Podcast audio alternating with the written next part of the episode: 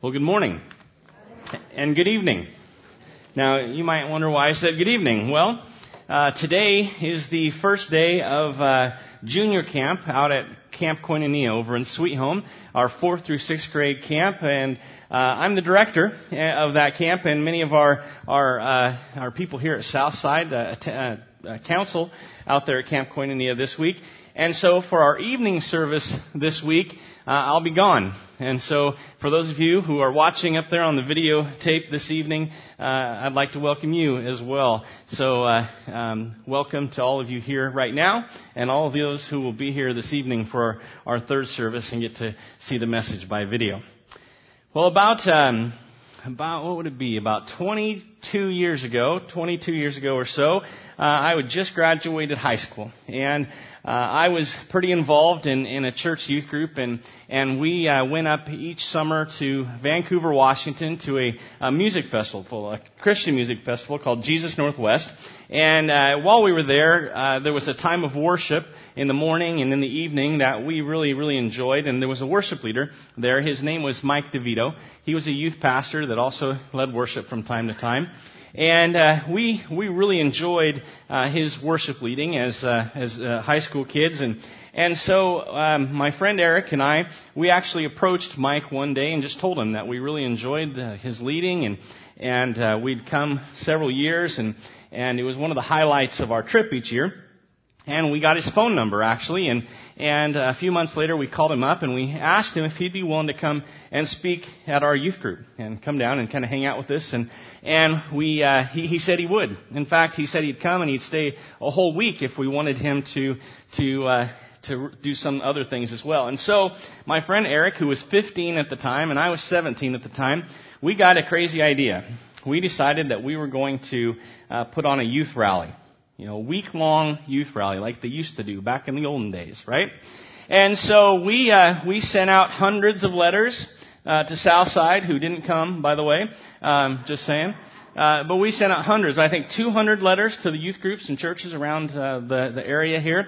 Uh, we coordinated with several churches over in Sweet Home and we borrowed pieces of sound equipment and, and we put together a band and we invited uh, Christian bands that were local to come and play each night.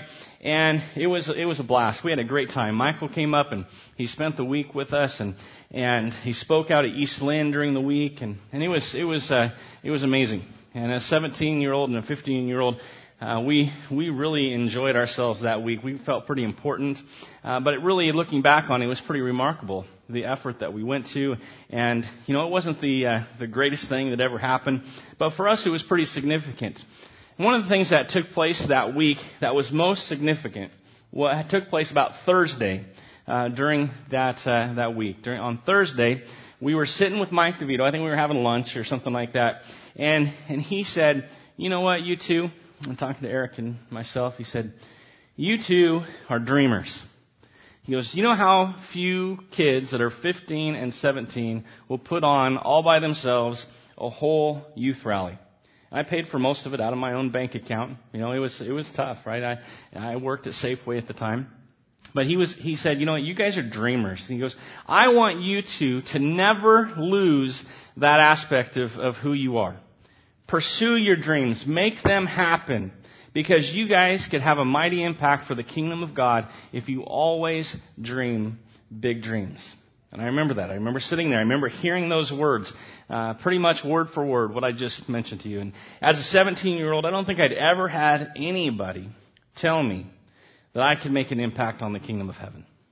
And that motivated me. That, that moved me. That, that uh, encouraged me so greatly that I shortly after that applied to go to Bible college. And that was one of the defining moments in my life that led me into ministry. Now, a couple months later, about six to eight months later, I can't remember exactly, but uh, I ended up at Bible college. And while I was at Bible college, they had a local group of youth ministers. And so uh, I was there to study youth ministry. And so uh, my my friend Eric and I, I guess it was a couple years later because we were both there. Uh, but anyways, we we decided that we would like to do something like what we did uh, at our youth rally over in Boise. We had some connections to Mike and other people, and so we visited with this group of youth pastors. And these guys were, had been in the ministry for a lot of years. They, they were experienced youth pastors from about eight, ten different churches over in Boise. And so we shared our dream. And we told them what we had done in Sweet Home and how many people would come and, and all the planning and all the things that we'd like to do. And they, uh, they sat there and they listened to us. And uh, when we got down, done, done, they said, well, what church are you serving at? And we said, well, we just got here. We're, we're not plugged into a church yet. Well, until you start serving in a church, maybe you should uh, think about what you're doing because uh, we don't really need you guys doing something like this. Well, I walked away from that meeting devastated, to be completely honest. I'm a words of affirmation is my love language, if you've ever studied those. And so that was just like a punch in the stomach. And ultimately, uh, I uh, did not go into youth ministry. I found a place in children's ministry, which I believe God was leading me there. So it worked out fine. But I can tell you that that tainted my view of youth ministry. Those discouraging words. Uh, Mike had built me up and, and started me on the path, but it very easily at that moment could have been derailed by the discouraging words of those youth pastors. And it was a difficult time. Luckily, one of those youth pastors came alongside us and said, you know what, don't listen to the rest of those guys. You guys, you keep dreaming. You keep pushing for ministry. And if you want to do this, come on out to my church and, and we'll make it happen. It didn't. We both, we went different ways in ministry, but uh, someone saved the day there. Well, today we're going to read a passage of scripture that relates to this idea of the words that we say to people and the power that they have, whether that be the power to motivate and encourage or the, the, the power really to derail someone's life and discourage them. So let's read this uh, passage that we've been reading, Ephesians chapter 4, verses 17 through 32. So I tell you this and insist on it in the Lord that you must no longer live as the Gentiles do in the futility of their thinking. They're darkened in their understanding and separated from the life of God because of the ignorance that is in them due to the hardening of their hearts. Having lost all sensitivity, they have given themselves over to sensuality so as to indulge in every kind of impurity with the continual lust for more. You, however, did not come to know Christ that way. Surely you have heard of him and were taught in him in accordance with the truth that is in Jesus. You were taught with regard to your former way of life to put off your old self which is being corrupted by its deceitful desires, and to be made new in the attitude of your minds, and to put on the new self, created to be like God in true righteousness and holiness. Therefore, each of you must put off falsehood and speak truthfully to his neighbor, for we are all members of one body. In your anger, do not sin. Do not let the sun go down while you are still angry, and do not give the devil a foothold. He who has been stealing must steal no longer, but must work, doing something useful with his own hands, that he may have something to share with those in need. Do not let any unwholesome talk come out of your mouths, but only what is helpful for building others up according to their needs, that it may benefit those who listen. And do not grieve the Holy Spirit of God, with whom you were sealed for the day of redemption. Get rid of all bitterness, rage, and anger, brawling and slander, along with every form of malice. Be kind and compassionate to one another forgiving each other, just as in Christ God forgave you.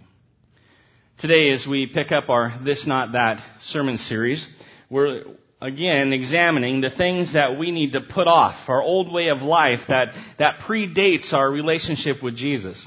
And the things that we need to be known for instead, the things that we need to put on as we follow uh, Christ our Savior.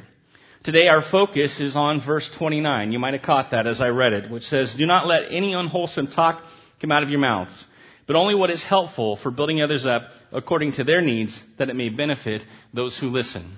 Now we're going to read this verse quite a few times today. And actually we're going to start off by reading this about four or five different times in the different translations. Some of my favorite translations, I've decided we're just going to read this verse and we're going to see how these different translations uh, put it. So let's start off again. We're going to reread the NIV. The New International Version says it like this. Do not let any unwholesome talk come out of your mouths, but only what is helpful for building others up according to their needs that it may benefit those who listen. Okay? New Living Translation.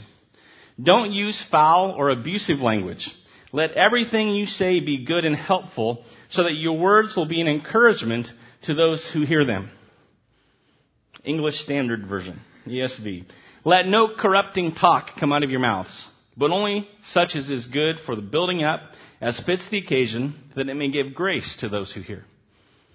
In New American Standard. Let no unwholesome word proceed from your mouth, but only such a word as, as is good for edification, according to the need of the moment, so that it will give grace to those who hear. And finally, King James Version. Let no corrupt communication proceed out of your mouth, but that which is good to the use of edifying, that it may minister grace unto the hearers.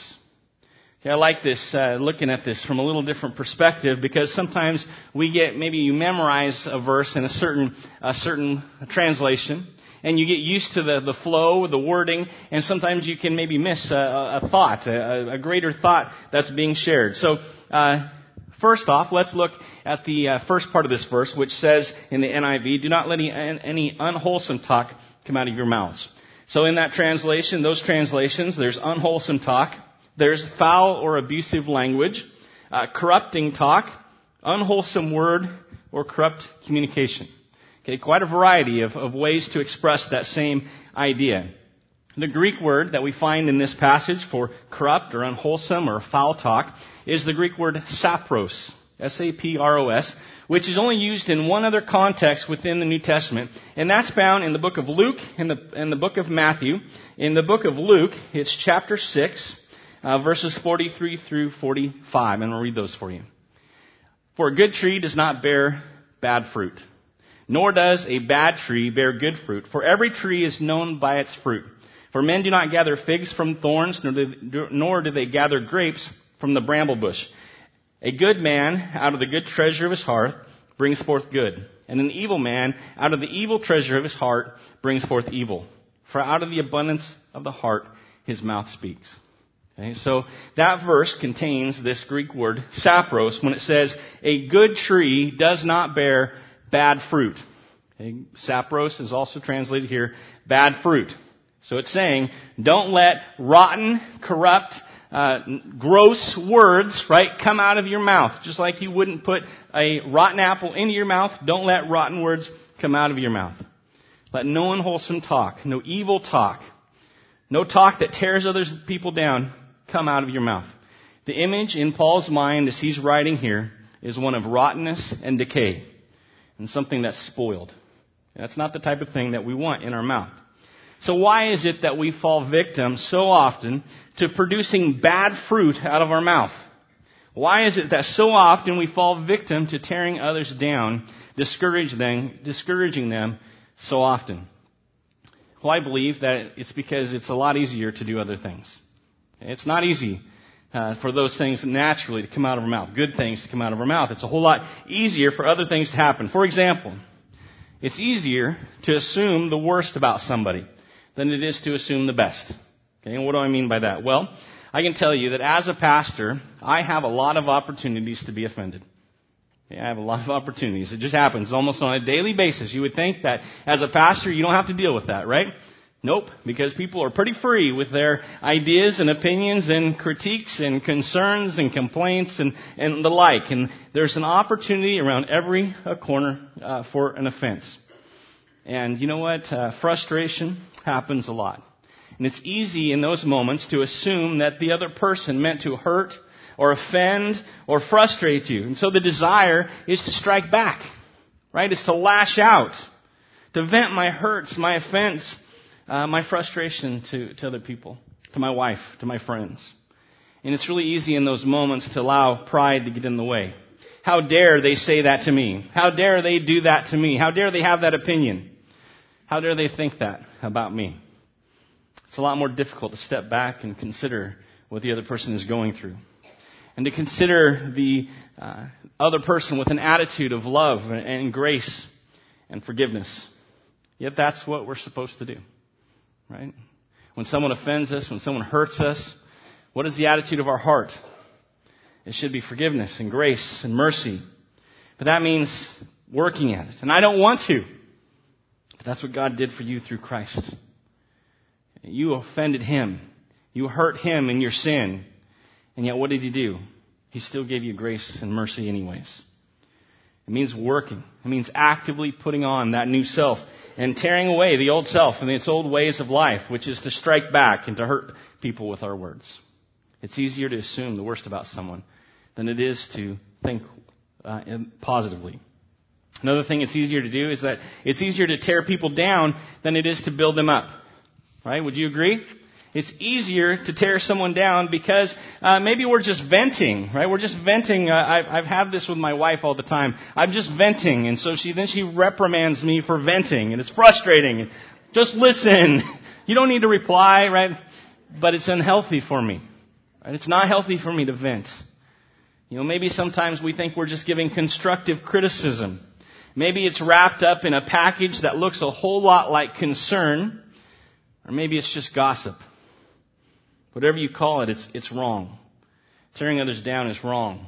It doesn't matter if you're just venting, right? It doesn't matter if no one else will hear. Tearing others down is wrong. In Proverbs chapter 20, verse 19, it said, He who goes about as a slanderer reveals secrets. Therefore, do not associate with a gossip. Hmm. Sometimes, uh, if my wife followed through with that one, she, we wouldn't be talking very much, right? Don't associate with someone who tears other people down. Don't associate with a gossip. Tell you what, those are words to live by. You don't feel gossip is a problem? You don't think that's a, an issue? Well, let me tell you about what happened to Treva the other day. Oh, did that get your attention? exactly. When we hear those words, we want to listen, right? Please tell me what happened to Treva, right? Oh, oh I hope it's, I hope she's let me know so I can pray for her, right? Okay, it's so tantalizing to gossip. Don't associate with a gossip. If your words are belittling someone, if your words are spreading the misfortune of another, if slanderous content about someone uh, is exiting your lips, if you're tearing someone down, even if they aren't in the room, even if they will never know, you're the type of person that the Bible's warning other people not to talk to. Okay, this isn't fun to talk about, right? But this is God's word speaking. Don't associate with a gossip.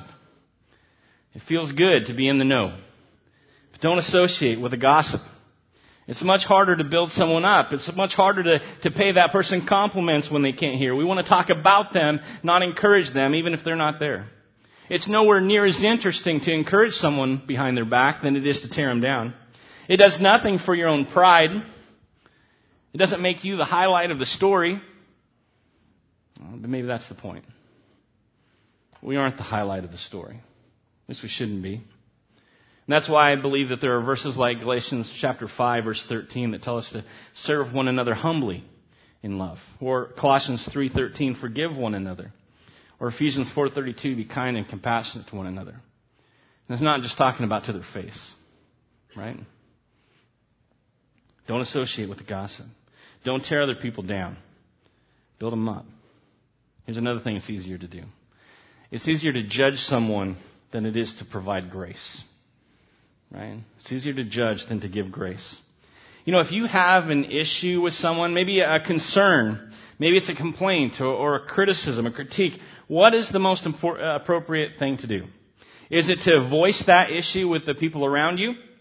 Is it to sit on a judgmental pedestal and declare your verdict of guilt?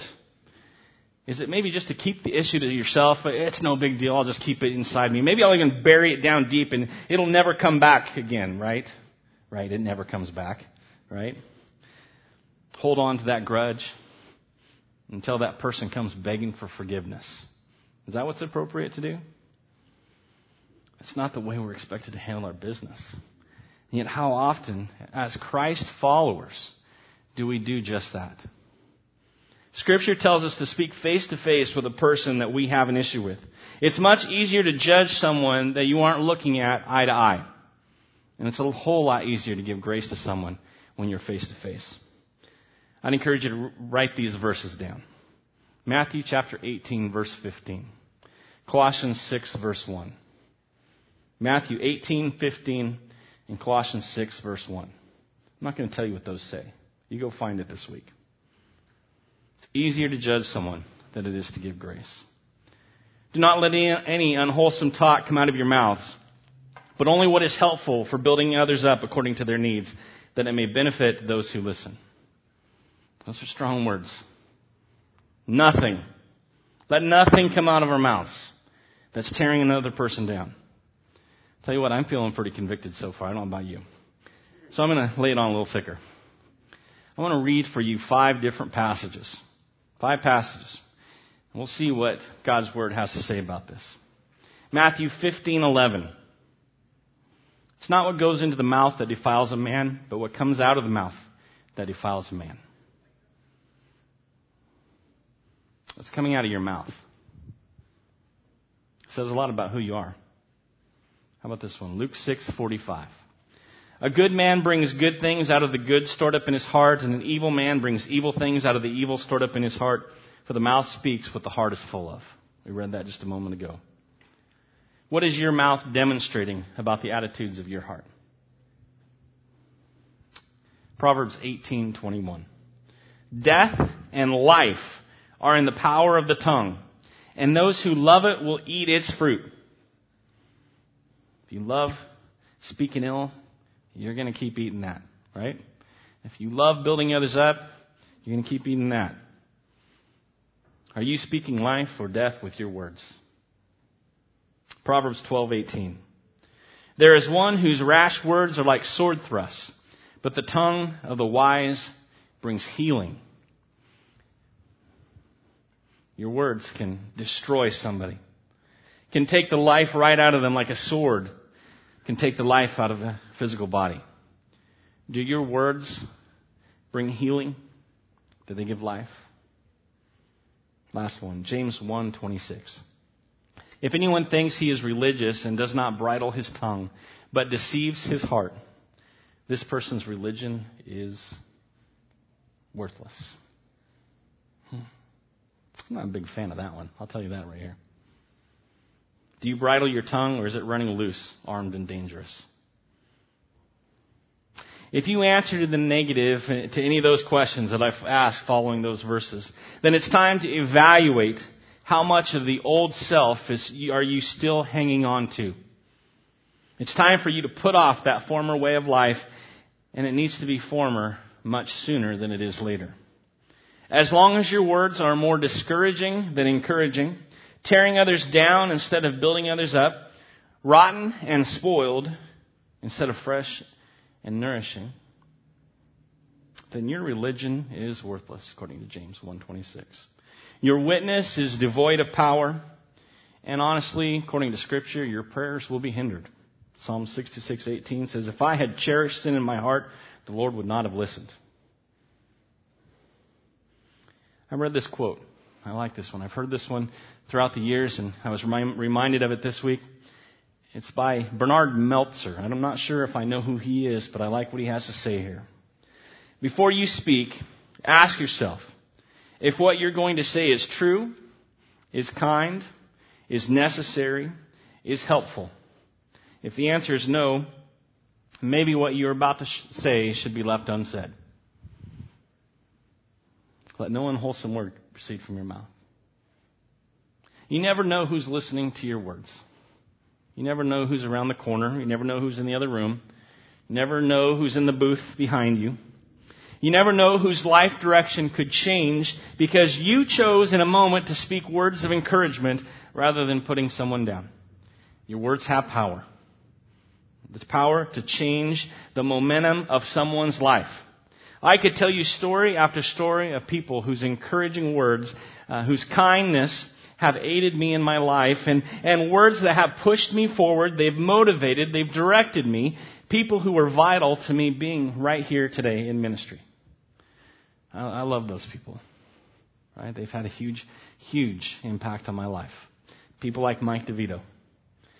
His kind words, and that wasn't the only one that he, he said to me. That was the one that got things started. He's still a mentor in my life and still speaks kindness into my life from time to time. It's people like that that I'm here today. And you have the same opportunity each and every day to have that type of impact on the hearts and the minds of the people around you. You have the same power resting on the tip of your tongue. With great power comes great responsibility, right? That's right. These guys know what I'm talking about over here. Let's use that power. And let's take that responsibility for building others up and for encouraging and for giving grace and for benefiting everyone who can hear. Let's pray. Father, I just want to just want to ask for your forgiveness for the times that I personally have went against even the words that I've spoken here today. I've went against your word when I have uh, spoken ill of someone or vented out of frustration or given discouraging words to someone who just needed a little bit of building up in that moment. And Father, I pray for all of us here that kind words will be quick to pour from our mouth. And at any time we uh, think a thought or are tempted to say something that does not edify, that does not give grace, that does not build up, Father, help us reel it back in. Because, Father, we, we see from your word that the words of our mouth are a reflection of our heart. And, Father, you have promised that when we put off that old self and we put on the new, that you're going to give us a new heart. And it's that new heart, Father, from where positive encouragement and, and love and grace uh, come from. And that's the type of heart that we desire. And that's the type of heart we ask for right now. In your son's name we pray. Amen. Well, as the worship team comes forward, I'd like to issue you a challenge. And I feel like this is, again, an appropriate verse for our topic of discussion. I'd like you to memorize Colossians chapter 3, uh, verse 14. Say it with me, please. Beyond all these things, put on love, which is the perfect bond of unity. You know, if we take that message to heart, kindness and love and compassion and grace and mercy is going to drool from our lips. Right? And that's the type of life we want to live, is a life defined by those things. Another one. Second challenge. Pretty simple. Watch your mouth. Watch your mouth this week. Okay? Take it as a challenge. I'm not going to say a negative, destructive thing about another person this week. It's going to be difficult. Okay? Maybe you're just a positive person and you never say anything bad about anybody. Praise God, right? The rest of us, we struggle with it. So what are we going to do this week? Watch your mouth. We're going to honor God as we do it. Well, now we have an opportunity to, to respond to, uh, to these words from God's Word. We have an opportunity to confess the sins of our heart. We have an opportunity to ask for forgiveness, and we're guaranteed in Christ, as we ask for, ask for that forgiveness, that He will be faithful and just and forgive us of our sins. Praise God. We have that opportunity each and every moment of every day. But now is a great time as we sing these words of this next song to do just that. And if you have never experienced that new self and you desire to know what that's like, to take off that old way, that old uh, habits, those old uh, ruts that we're stuck in of living, and you want to put on that new self, I'd invite you to come on down as we sing this song.